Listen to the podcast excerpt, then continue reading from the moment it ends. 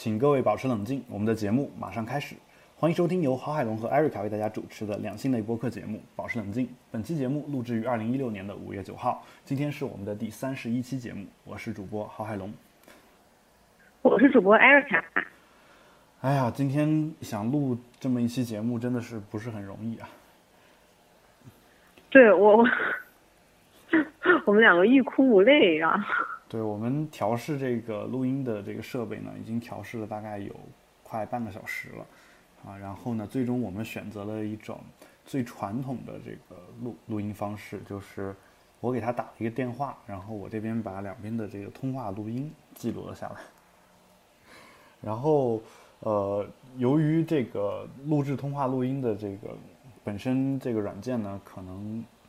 是一种就是类似破解录音的这样一种方式录制的，是吧？所以可能会在录制的过程当中产生一些回音什么的。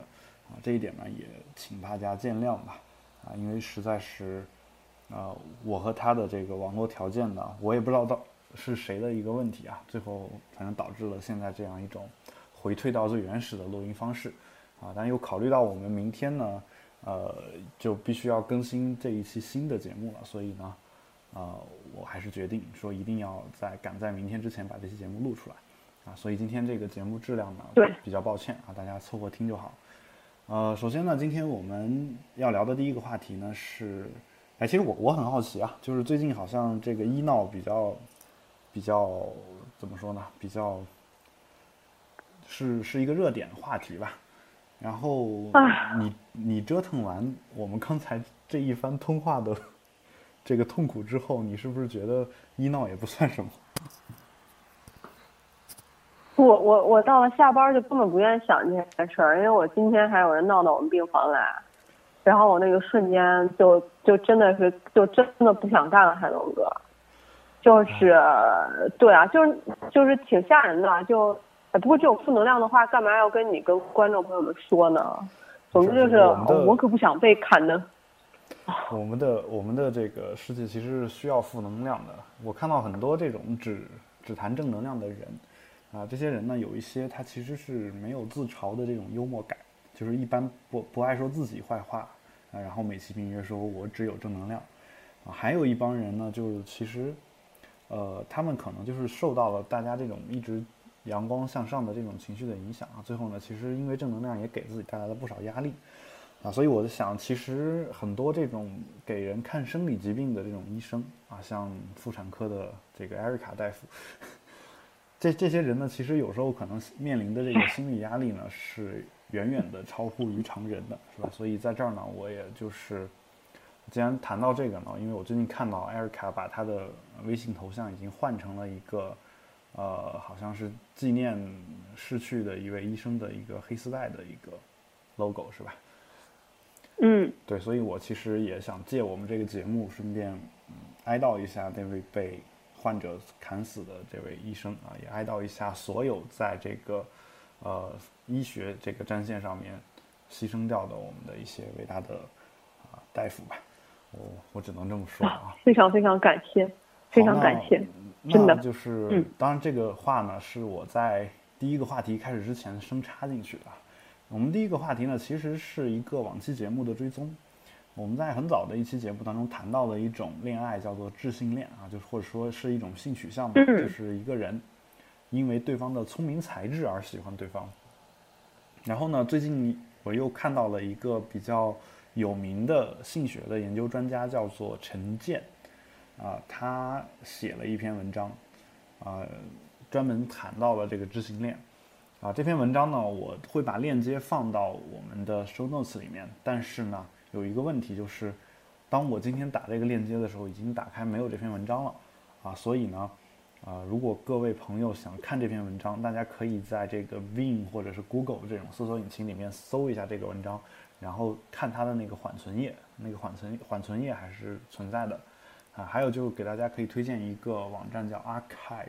就是档案的那个单词点 org，就点 org，这样一个。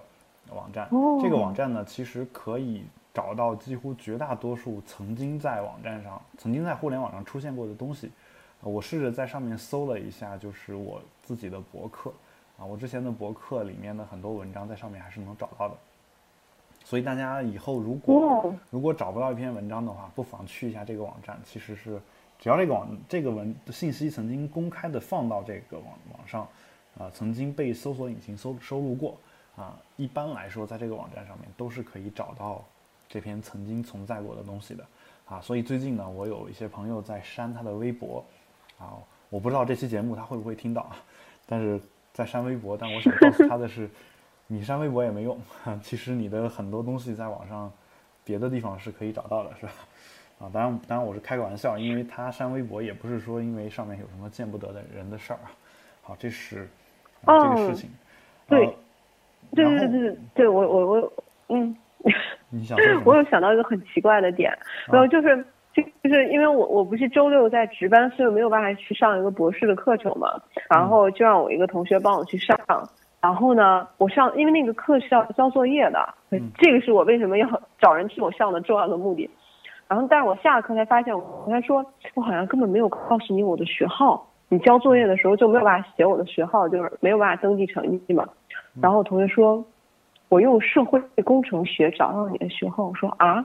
他说，总之就是一个可以通过看到你用学学号曾经浏览过的。什么既往的网页或者登录过的什么网站的信息，然后查到你的学号，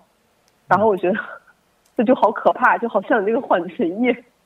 页都被知道了。其实其实这个都不是很可怕的一个事情，就是呃，就是其实是很多很多大学，我觉得在这方面做的不够，就安全性上做的不够好吧。比如说我们当年那个。有一个就是上网的一个软件叫港湾网络啊，我不知道现在我们学校是不是还用的那个软件。那个软件呢，它会可以保存密码嘛？然后保存密码，我们知道那个一般保存密码那个密码是你是一堆黑点儿或者是一堆那个呃雪花那种符号嘛，是吧？一般你输入的时候看不见的。但是呢，我当时用了一个这个呃，就类似金山词霸一样的一个这种英语翻译软件。它有一个功能叫划词翻译，就是你把那个那个词词划划住之后呢，它会告诉你那个词的中文或者英文是什么。结果呢，我就用这个功能直接把那个一堆黑点儿拿鼠标一划，发现那堆黑点儿的里面的字符就直接直接出现了。哎呀妈呀！对，然后而且他还给了一个中文的示意，然后说哦，原来我们学校的这个互联网是如此之不安全。后来我就又用自己的这个呃，就是名字在网上搜了一下，发现能够搜到我们学校那个系统里面的我的那张照片，然后所以我觉得，然后我我把那个照片找到之后呢，我在那个 URL 里面找到了我的学号，然后我把那个学号改成我们班其他同学，我就能看到其他同学的那张呃学生证上那个证件照，就那个一卡通那个证件照，就其实。其实有很多种这样的这种方法，这个呢，其实并不是什么特别黑科技或者特别黑客的这种方法，啊，这个，这个其实只是因为你们学校的那个，呃，怎么说呢，网络安全做的不好吧，啊，这是这样一件事情啊，啊，当然就那岂不是以后大家开房记录都很容易被人查到？啊，你可以跟 IT 男谈恋爱？你你以为还现在还查不到吗？啊，我觉得应该查不到。许多年前，这个泄露过一份这个开房的这样一个记录，呃，现在其实网上还是可以找到的，啊，说不定里面就会有你。哦，人间不拆，我的开房记录都是跟我妈一起开的。是吧？嗯，对，我就知知道是跟你妈一起开。嗯，我不应该跳这个话题了，快进入下一话题。就这才是我们要聊的话题嘛，是吧？然后，那个就我们还是说回刚才那篇文章啊，那篇文章的内容呢，其实就只说的是什么呢？说的是所谓知性恋，其实是我们人类进化的一种高级形式啊，就是我们最原始的时候，肯定是要找伴侣的时候，肯定是有很强的这种功利性的嘛。比如说啊，一个女的找一个男的，肯定要让他强壮啊，我未来这个。孩子长大呢，还需要这个男的去抚养、去帮忙，啊，或者可以去多杀几头野兽，我们回来好有肉吃，是吧？啊，或者女男的找女的可能甚至也有类似的一些要求，比如说这女的可能摘果子摘的比较快啊，啊，或者一般都能摘到最大个儿的果子呀，啊，是外貌协会等等，啊，有这样的一些要求。再后来可能就会要求人的颜值呀什么的。到现在呢，呃，如果一个人就是从这个物质的和外表这个角度脱离，然后喜欢上一个人的智慧，啊，那么这个事情呢，在陈建，陈建这位女士吧，她应该是陈建博士吧，应该，然后她看来呢，这是一个进化的一个高级形式。这个事情呢，其实我我我个人是认同的啊，相信很多人也认同，但我认同的角度可能跟一般人还不太一样。啊，因为我觉得其实肉体这个东西进化到最后，慢慢慢慢的它是会消失的。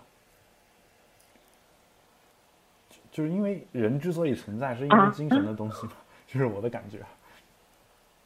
要不然一个人和一具尸体，它的最大区别是什么？那那那我们意思是，未来有一个时刻，我们会以灵体的形式，然后漂浮在空中，然后也不用住房子，也不用上厕所。我觉得这是最好的。而但你你但任何的这种就是产生意识的这项这些东西呢，它应该是都是需要能量的嘛。你虽然虽然不用吃东西，但是你你需要能量。那么这个能量呢，有很多种办法可以解决。比如有一种办法就叫做意识上传嘛。意识上传就是把你的意识给传到电脑里面。啊，最后我们就跟电脑一样，我们需要的是电，我们不需要别的东西。那我们叉叉圈圈该怎么办？那你就我们性生活的快感该怎么办？精神的方式来做性生活的快乐，而且性生活之所以快乐，是因为，就从进化的角度讲啊，性生活之所以快乐，是因为它要通过这种快乐来引诱你去繁衍后代，啊，只不过是由于避孕套的这种东西的发明，然后这个。自然界的阴谋没有得逞而已，是吧？他他的目的是为了防止你这个种族灭绝嘛。当你当所有的人都可以把意识上传，这样的话，其实人都变得长生不老了。那这个时候，你肉体的这种性爱，其实远远比不上一场精神的性爱更加的刺激吧？我觉得。嗯，对，而且而且你想一下，就是其实我们对于任何东西的感受，包括你的一些兴奋啊，全部都是大脑里面产生的一些东西嘛。是吧？如果我我能够在虚拟的这种空间里面模拟的，让你大脑里面产生那些东西，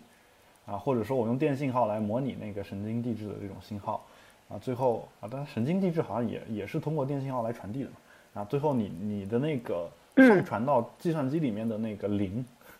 灵魂，或者是精神的那个意识吧，那个东西，如果能够感感受到这跟之前肉体一样的那种刺激的话，我觉得。对于你来说是没有区别的嘛？就好比很有一个很，呃，就很古老的要一个不算太古老啊，就是一个哲学命题，叫做缸中之脑嘛。就是你怎么你怎么证明你现在这个人是一个活生生的人，而不是一个被泡在实验室培养皿里面的一个大脑？你怎么去证明这一点？啊？你是没有办法证明。它具象出来就是。你是没有办法证明的，因为可可。因为你你的任何感觉，我都是可以，都是其实是反映在大脑里面的。比如说你触摸到一个东西，是因为最后你触摸的那个感受，最后传递到你的中枢神经那儿去了。那我直接给你大脑做那样一个刺激，那你其实是会有同样的一个感受的。那你看到了一个东西，是因为那个光线那个信号进入到你眼睛里面，又转化成某种讯息传递到大脑里面。那我可以直接向你大脑传递那种讯息。这时候你你也会觉得你看见了一个什么东西，啊，对吧？觉得生活好无趣啊！跟你一探讨，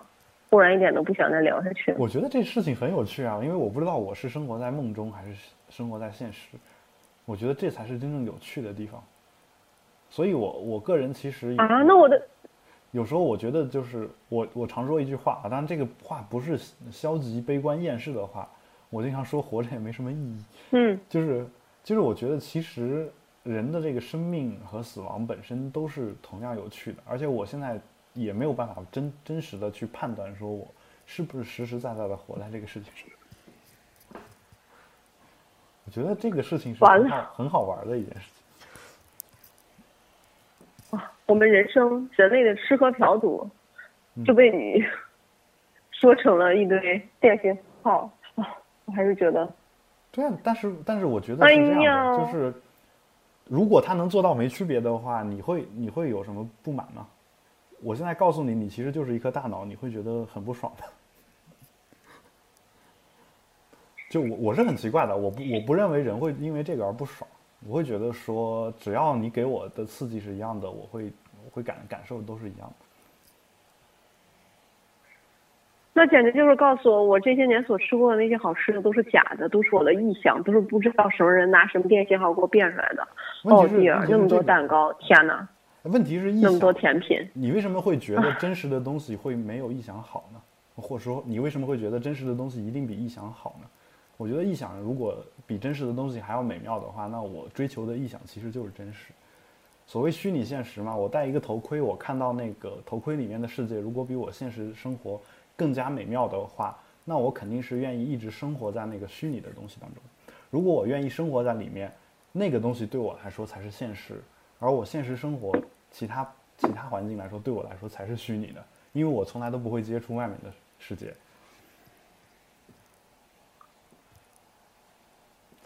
好吧，我我不想跟你再聊这个，因为我聊久了，估计会被我们比特新生的听众说我长长期以来没录比特新生了，一直想跟你聊这个科技相关的话题。好吧，我们还是转到一个呃，听上去有一点点正常的、两性的，重口 啊，这个好像也不太正常啊。就是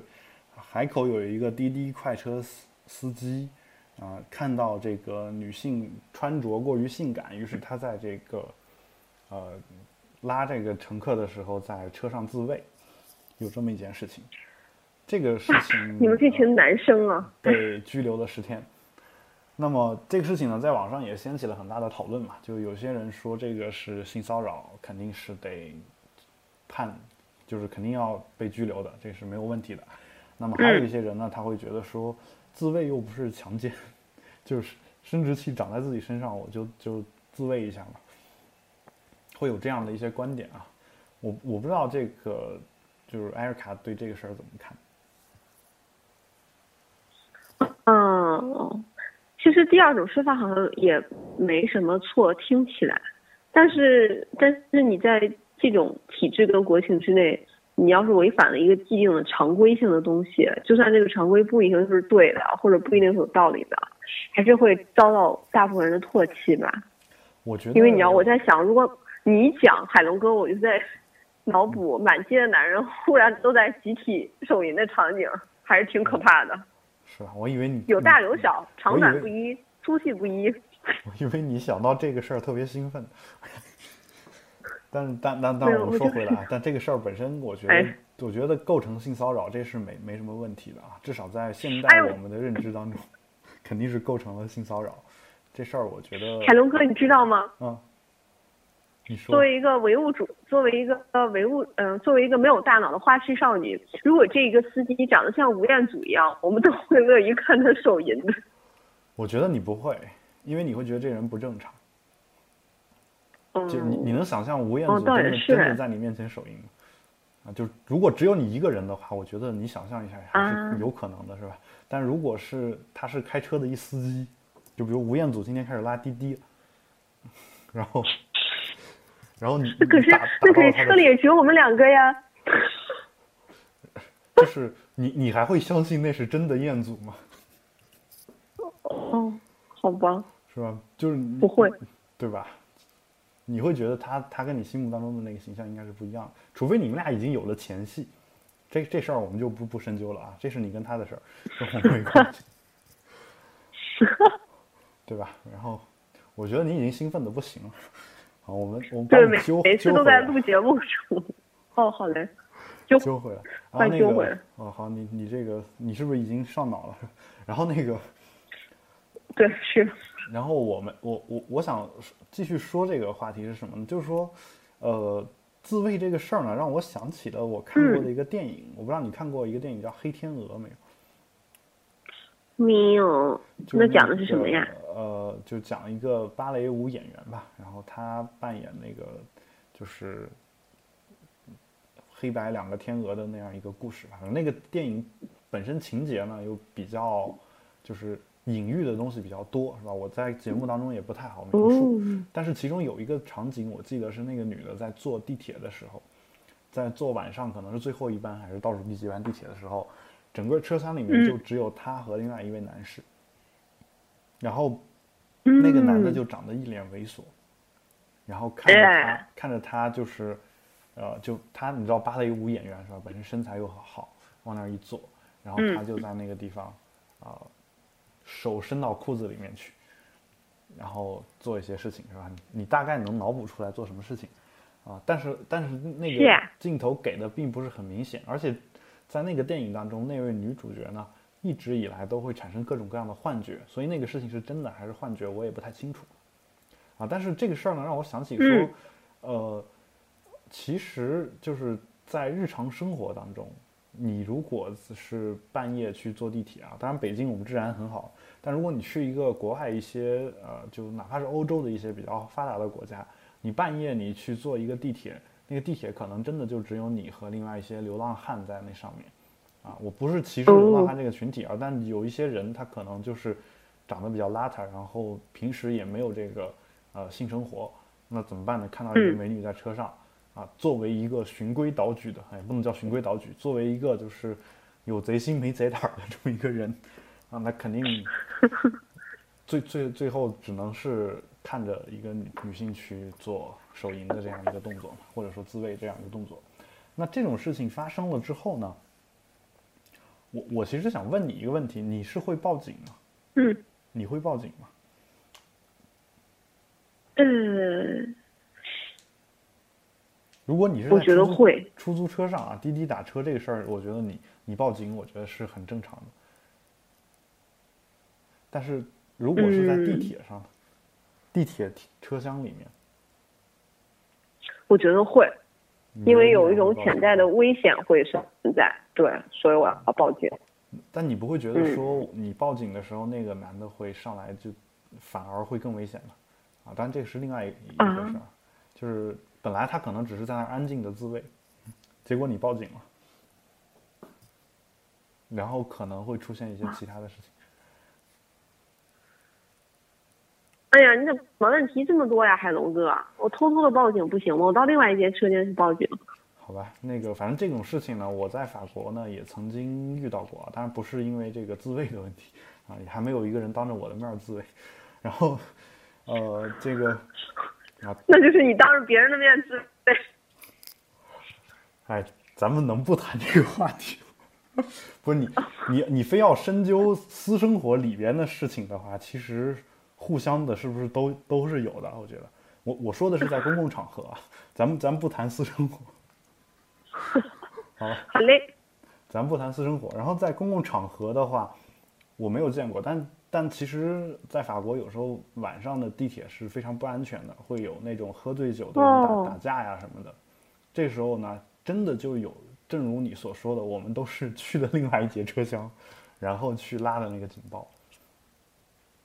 然后会告诉说那最后那节车厢里面有这样一个人，但是呢，嗯，没有用，没有任何用。啊，就就警察不受理是吗？没人管。啊，就是首先你拉的警报，可能警察也来不了。就其实你首先是给那个开地铁铁的那个人反映的这个事情，或者说给那个嗯呃地铁运营那些公司的工作人员在反映这个事情，但他们也就看一眼，然后也就不管了，他们不会再进一步的去报警。嗯，然后呢？对，然后就我觉得其实其实，在呃欧洲的话，这种事情可能还是。会经常经常有的吧，就我经常被被半夜会碰到一些人，他看着我是从亚洲来的，就高喊毛泽东毛泽东，然后然后我一抬头，真的假的？是这个亚非拉的这个我们的一些，其实主要是非洲啊的一些这个所谓当年的共产主义的难兄难弟啊，有有有这么一帮人啊，就经常会有这种情况。还有一些情况呢，会有人上来说说你们中国人在海外已经太多了啊，你来这儿干嘛？然后说一大堆。这种事情我我其实遇到过不少，啊，但就是，所以说我他他们，嗯，我看到那个他们就滴滴快车这个事儿呢，我就想起了这个电影，然后电影里面那个桥段，我我相信在某些嗯地铁的车厢里面其实也是会出现的。它不像某些岛国爱情片是吧？里面有什么电车痴汉啊，那可能也就是哦在片对，片子里电车痴汉，片子里面稍微意淫一下，可能真实生活当中据说也有那种跟踪狂或者各种各样的这种人，但是呃，肯定没有这个片子里面那么过分，就就有这样的一个情况。当然，其实在中国好像有一类人，就是如果你逛逛一些男性的色情论坛的话，啊，但我没没有，就是我个人是对这个东西没有癖好的，是后来有些人在嗯微博上把这事儿给发出来了，就就有一些人，呃，他他会去跟着跟踪一些，比如穿黑丝的，或者反正根据他自己的癖好吧，然后他去找跟着这个女性，然后一直偷拍，偷拍的过程当中呢，然后他意淫，然后射精，然后射精的话，有时候他会把这个精液射在那个女女性的那个丝袜上，或者是其他的一些部位，啊，因为因为有时候那个就是，呃，在某些特定的场场合，比如说什么就人比较挤的时候啊，或者怎么时候，这时候女性嗯。其实是感觉不到的，或者说她能感觉到，但是也不敢声张嘛。然后这样的一些照片就被传到了这个网上，然后啊，然后居然这这种照片传的多的那个人还受到大家的追捧啊，就大家一就一群人在那儿就围观，然后每个人在拿着就有有这个胆子的人拿着这个摄像机去各个地方去拍，然后没有胆子的人就互相比嘛，然后没有胆子的人就在下面围观。我是记我是知道中国有这样的一些论坛的，就还有一些就是中国的一些色情论坛，啊，就是啊，当然就是说这个在法律来说是应该被取缔的，是吧？然后嗯呃，就是他会他会通过这个呃一些这种免费的资源，是吧？比如说嗯这些 A 片下载，然后来吸引你嘛，然后呃吸引到足够多的用户呢，他会给那种有特殊癖好的人开辟那种呃所谓 VIP 专区。啊，然后那里面呢可能就会有一些啊这种有一些是可能是有各种各样特殊癖好的，呃这个可能也是也是就是国外公开发行的一些片子，那还有一些呢可能就是他们自己录的，或者是呃有一些这种就我刚才说的这种情况。啊，所以呢呃就这些这个事儿呢，让我想到了，其实生活当中有很多这样的一些事情，而在在中国呢，好像这种事情呢，很多女性会选择忍气吞吞声吞声，然后就不啊去报警对是啊所以呢，哦，我其实啊，倒觉得说，这事儿让我觉得是报警的这位女性呢，我觉得是非常值得赞扬的一个行为吧。就我觉得，嗯，我同意。嗯，我而且他还就是拿手机录下了这个人的这个行为，啊，我觉得，我觉得其实其实就女性有时候啊，就真的啊，我我怎么感觉又是要给女性建议是吧？我觉得不管男性女性，在遇到这种事情的时候，一定要表现出一种啊，就是取证的这样一种心态，不要觉得他恶心、肮脏、下流或者怎么样，你就拿出手机来拍，拍下来之后，然后然后你再去报警的话，我觉得成功率就会还是会高一些，啊，这是呃，这是这件事情啊，这个第二个话题。那第三个话题呢，我们可能要聊一下这个《好奇心日报》上面的一篇文章，就是他他们呢经常会做一些调查，然后这个调查呢刚好是这个跟关于女人的一个调查，叫做你觉得新时代的女人味应该是怎么样的？新时代女人味儿应该是怎么样的？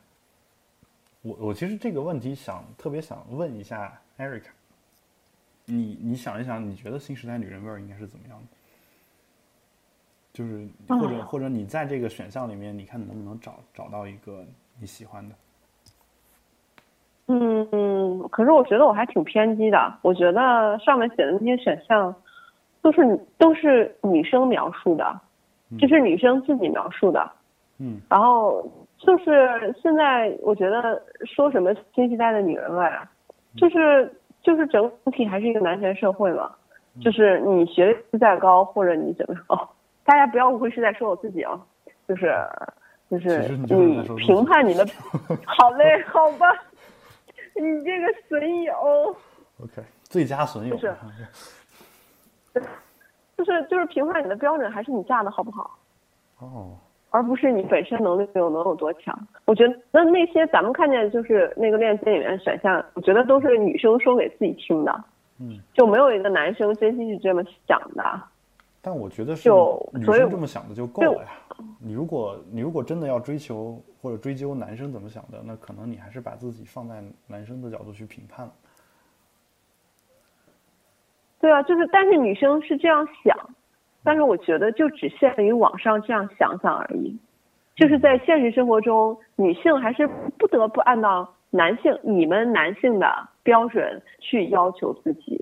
嗯嗯，我我我这个我必须持不同意见啊。就是首先，呃，女性是不是要按照我们男性的要求来要求自己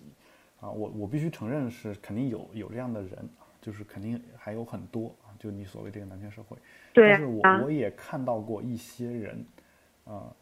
他能够真正的独立，而且我觉得这样的人会在新的时代越来越多啊。这种这种冠冕堂皇的话，我也不想多说啊。这是这一类人呢，肯定也毋庸置疑的是有的。但其实我我还想说的一类人是什么呢？就是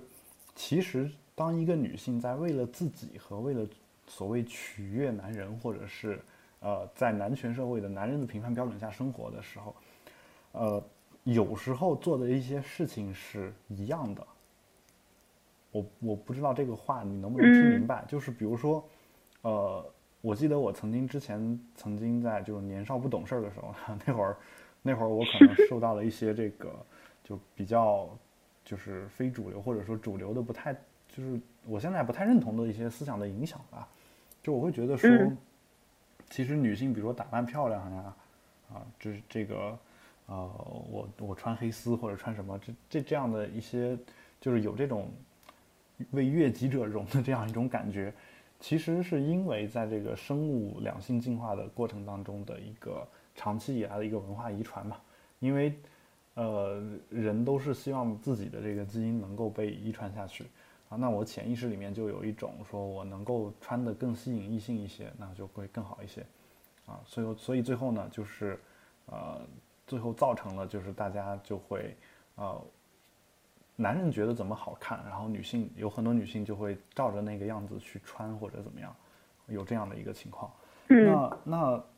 我一开始以为就是说，就是这个情况啊，就哪怕你你内心不是这么想的，你你内心不是为了取悦男人，但是你穿成这个样子是好看，这个事情呢是是受到这个从古至今的这样一个文化所影响。就是这个文化呢，很大程度上又是被男人所定义的，这是我当时的一个想法。但是我后来越来越越多的发现，其实啊，就是嗯这个事情呢，主要还是看怎么想。就是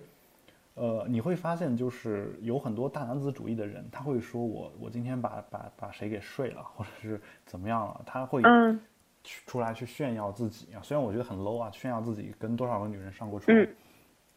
就这个事情。啊啊，包括包括说我们我们指着说，哎，你看这个大明星啊，或者说这这姑娘长得不错，他说你觉得不错吧？我上过啊，就有这样的人，有这样的人啊，嗯他会觉得很耀嗯武扬威，觉确得实是觉得很开心。嗯，对，但是呢，这种人你知道最怕的，或者说什么人能治这种人吗？什么人？什么人？就是就是他，比如说他上过一个女的，然后人家那女的觉得是他，那女的把他给睡了，就是你明白吧？哦，就比如说我们，我就是说说的稍微这个，举个稍微极端点的例子，比如木子美，对吧？布加威女士，是吧？她就是你跟他做过爱，你不会觉得你不会出来说到处炫耀，说我我跟布加威做过爱，因为你是他炫耀的一个对象，对吧？就或者说不一定他他在炫耀，只是说他他只要表现出那种状态的话，这个男的就会很不爽。所以有时候我在想啊，其实如果一个女的从内心深处坚定的认为，坚定的认为我穿的漂漂亮亮就是为了我自己好看，我就是为自己的形象啊。你看，你从来没有见过说哪个男生说我我我这个呃为了把自己的这个，比如说我剪个新发型，我穿个新衣服，我我出去的目的就是为了吸引女性，尽管这个目的可能会有，但是他他不会说我主要就是为了干这个事儿。他可能就是说我我觉得这个场合就应该这样穿才是得体的，所谓绅士风风度嘛，啊，但是女女性反过来可能说我我穿这样的可能就是为了吸引更多的男性，这种人可能就稍微多一点。但是如果他从心态上把这种想法给扭转了呢，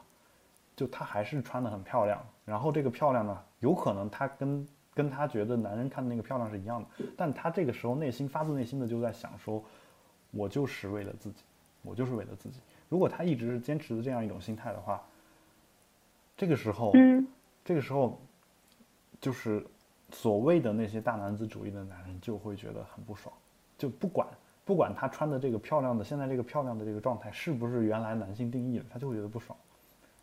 就是其实这个两性的这种角逐啊、互动啊，其实是一种心理上的一种较量，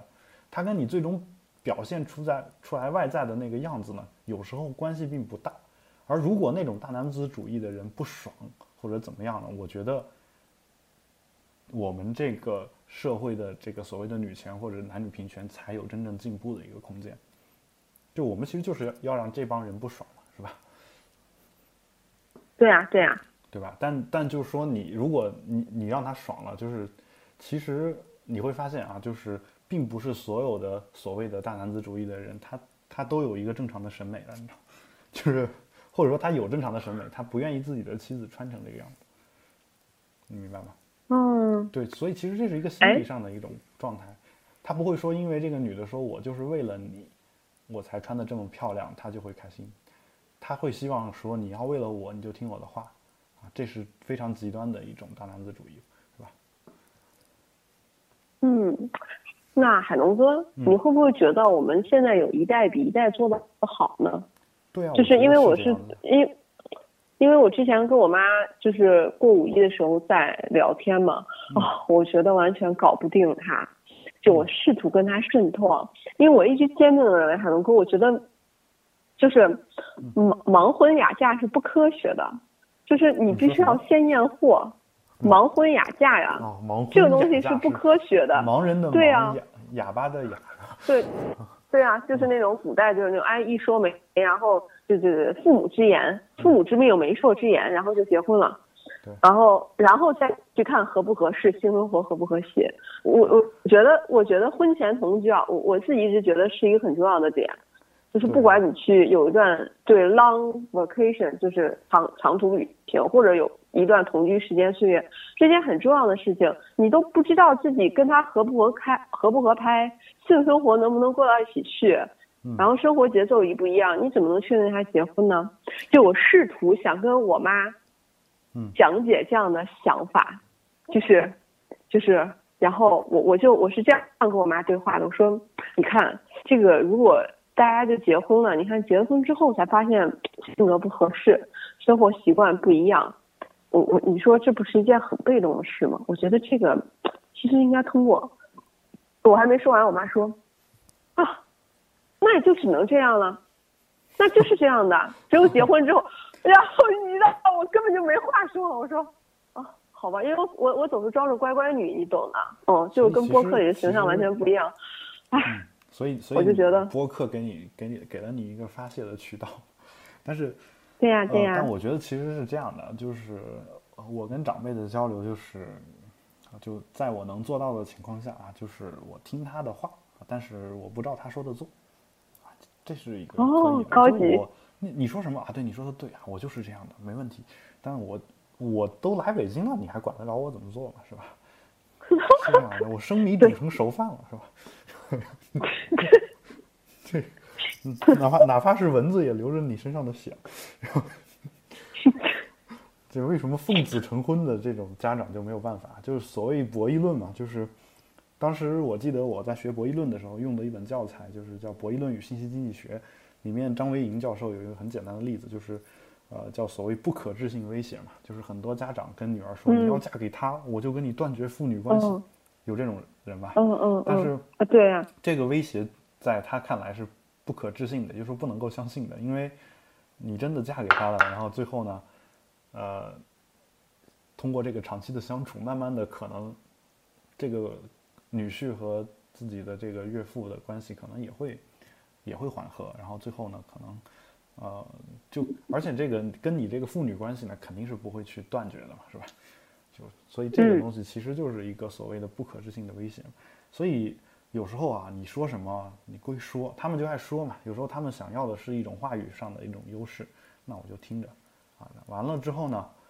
我我其实作为新一代人，我接触的很多东西他们都没有接触过，那么他们凭什么觉得自己的决定就比我更加明智呢？啊，当我带着这样的一种态度的时候，那我肯定可以很从容的做自己的一个决策，是吧？我觉得这都都没有什么太大问题啊。不过你说的那个什么盲婚哑嫁，让我想起一个，想起两个东西了吧？一个东西就是我们古代有一个，我们有一个成语叫走马观花，你知道吗？啊，知道。这个成语那不是走马灯吗？难道不是？不是，这个成语的意思就是说，你说的这种一个媒婆来牵线搭桥，啊，有两个人啊就要结婚嘛，然后说，但是呢，这个男男方有一个缺陷，这个缺陷呢就是他是个瘸子，瘸子怎么办呢？这个媒婆就说说你你这样，你去你去接亲的时候，你骑着马去，嗯，这不就看不出来了吗？嗯嗯嗯，那女方呢？其实长得还不错，但是她有一个问题，是鼻子上有点毛病。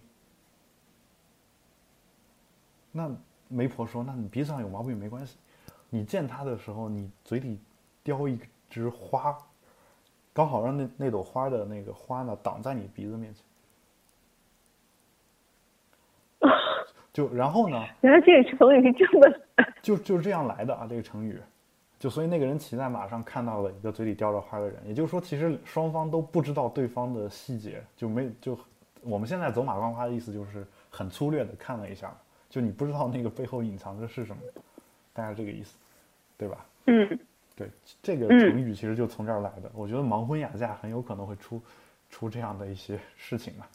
然后还有另外一个事情呢，让我想起当年好像是李敖在做电视节目的时候。所举的一个例子，说结了婚之后呢，这个你知道，这个由于性教育的缺乏啊，这个结了婚以后，呃，两个人要行房了。这个母亲呢担心儿子不会行房，但是呢又不太好跟他直说，是吧？那怎么办呢？说你今天入洞房之后，就用你身上最硬的地方。来撞他上厕所的地方，然后，然后半夜啊，半夜这个洞房花烛的时候，你听到咣咣咣咣的声音，咣咣，然后你发现他用自己的脑袋在撞那个尿盆儿，说用头身上最硬的地方来撞他上厕所的地方，就这个其实也是你所谓的所谓盲婚哑嫁的一个后果。因为之前根本没有没有，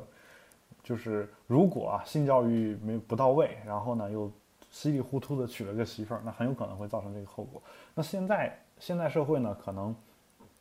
不会出现说拿头去撞痰盂的情况啊，但是但是也也曾经出现过夫妇结婚一年多没有孩子，然后他们会以为说精子可以自己游出来，游到女女的体内，会有这样的人啊。所以，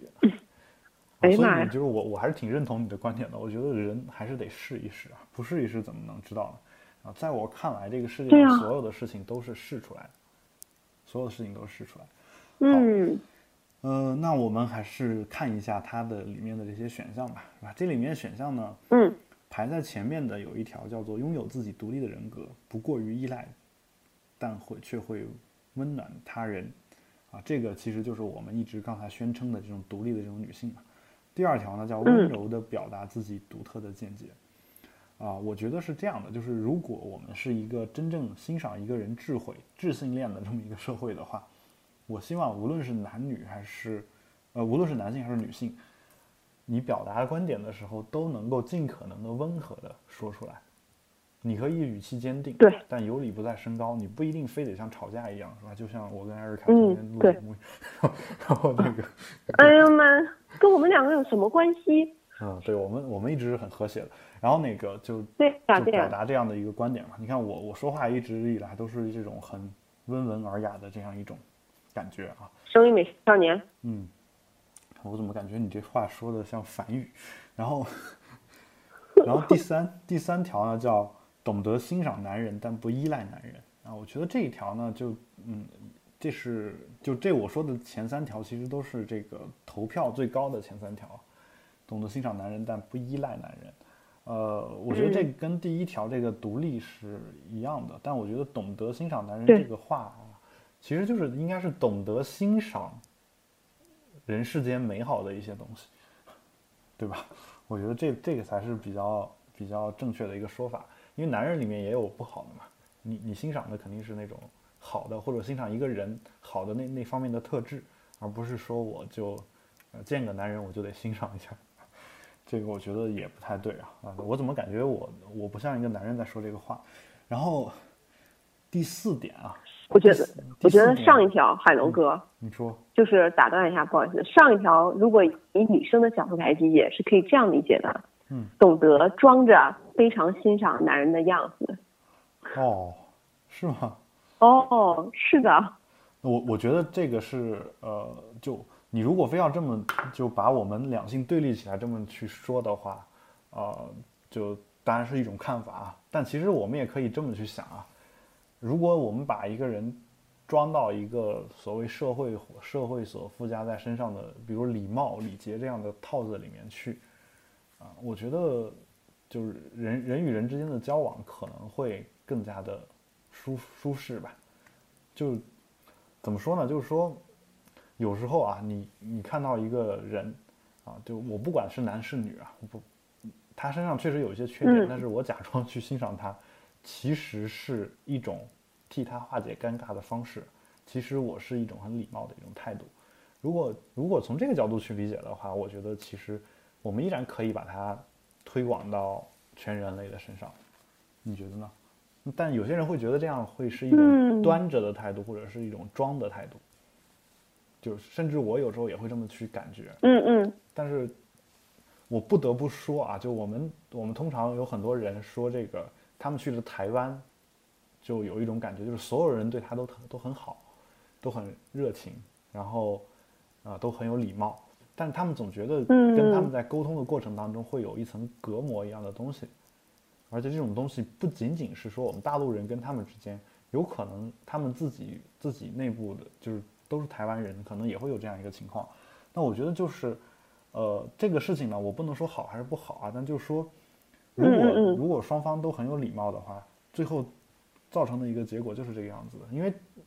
甚至有一些外国人，你知道，在研究中国大陆的这个礼貌用语表达的时候，会发现一个很奇怪的现象，就是如果你和我是很好的朋友，是不能说谢的。你明白吗？哦，就是嗯。就是说，你比如说你帮我做了个事儿，然后我说谢谢，你会觉得我我那你你怎么这么见外是吧？你还拿我当哥们儿，你你不许说说谢是吧？你要说谢，我抽你是吧？咱俩就完了，就这种感觉对吧？翻院了是吧？就这种感觉，就包括就一些比如尤其是北方人这边会特别严重这个事情，但是台湾那边据说就是无论做任何事情，两边都是谢谢，甚至家庭成员之间都会说谢谢。他们不会觉得奇怪，他们觉得这是一个有文明、有教养的一个呃相处的方式吧。所以，所以你如果把假装假装懂得欣赏男人这个事儿想象成是一种礼貌的话，我觉得也不是完全不能接受。你觉得？当然，前提是这个男人得有就做的事情是不过分的，就他确实很努力，但确实没做好。这时候我假装说你已经 你已经努力了啊，我们加油。是吧？这种感觉，我觉得也挺好。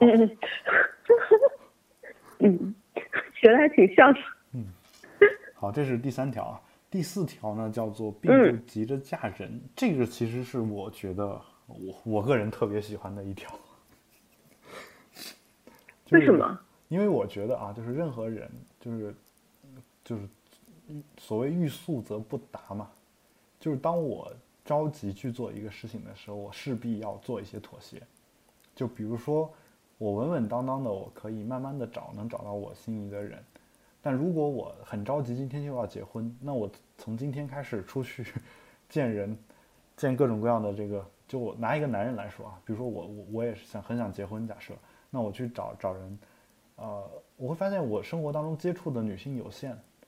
那我只能在我接触的女性里面去找嘛。我不可能说我随便找个陌生人嗯说咱们结婚吧，是吧？就算我愿意，人家也不一定愿意。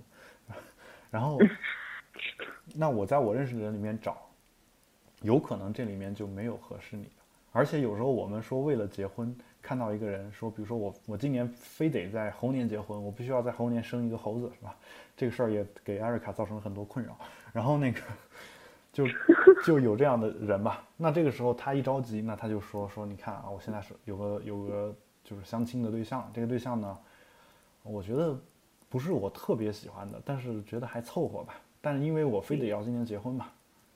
那我就只能说就跟他在一起了，是吧？啊，而且在这种情况下，你有时候你为了为了能够在短时间内找到一个自己合适的，或者说愿意跟你结婚的对象，你甚至会把自己的一些，你不能说是缺点，有可能是你的一些特点，但这个特点并不一定是每个人都能接受。你会把它隐藏起来，你会发现说，跟我相亲的这个对象，我可能跟我结婚是不错的，但是我身上确实有一些缺点，或者有一些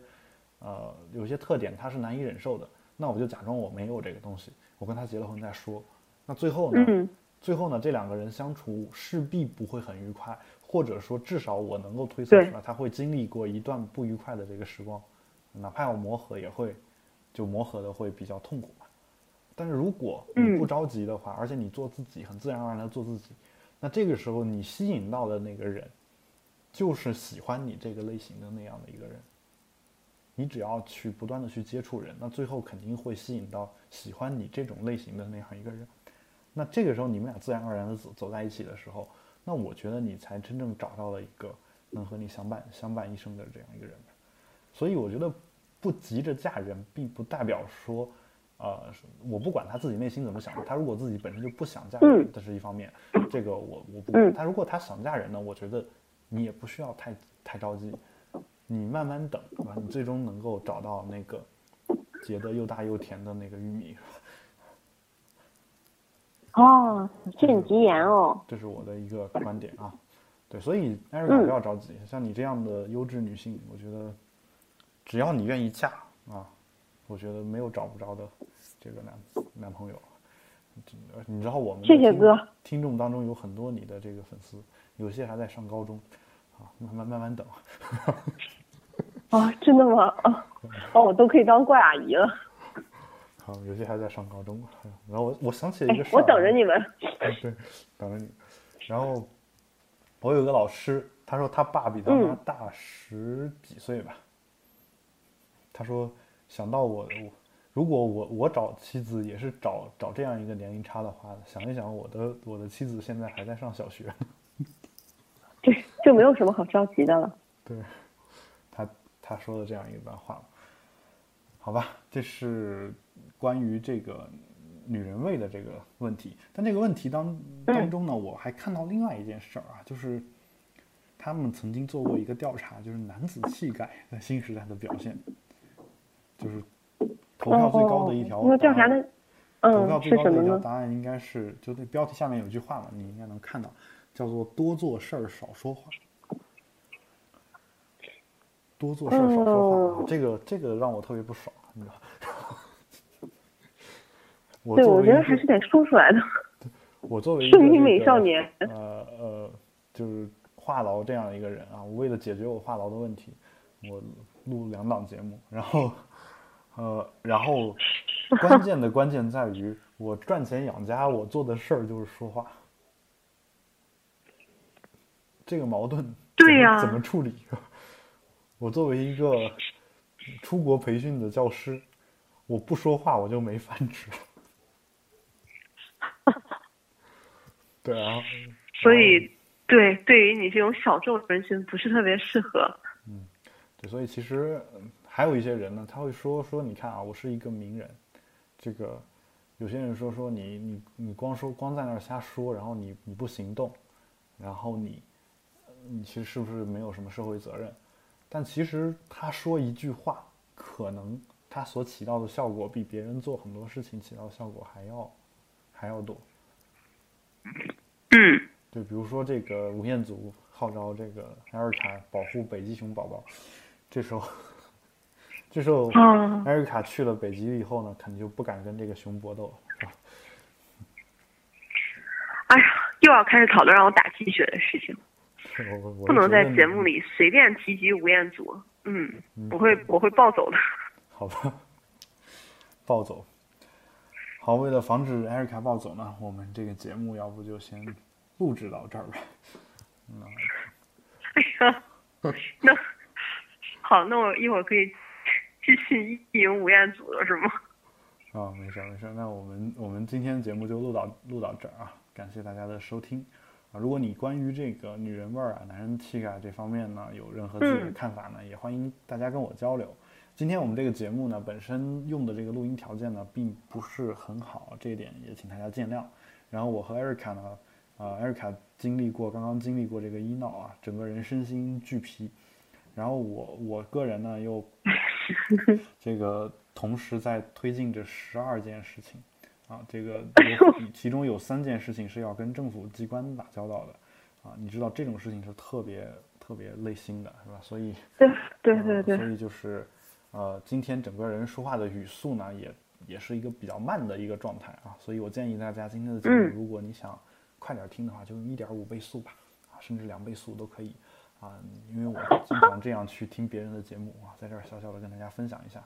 那么，嗯尽管我的这个声音质量会因此而受到一些影响，但这期节目本身音质也就这样了啊，所以呢，就网友我们不应内该顾客是上帝吗？网友们内心发出发出一发出一声惊呼，说：“你们的音质好过吗对，？” 好，那我们今天节目就到这儿啊，感谢大家的收听，请各位保持冷静，嗯我们下期再见，拜拜。拜拜。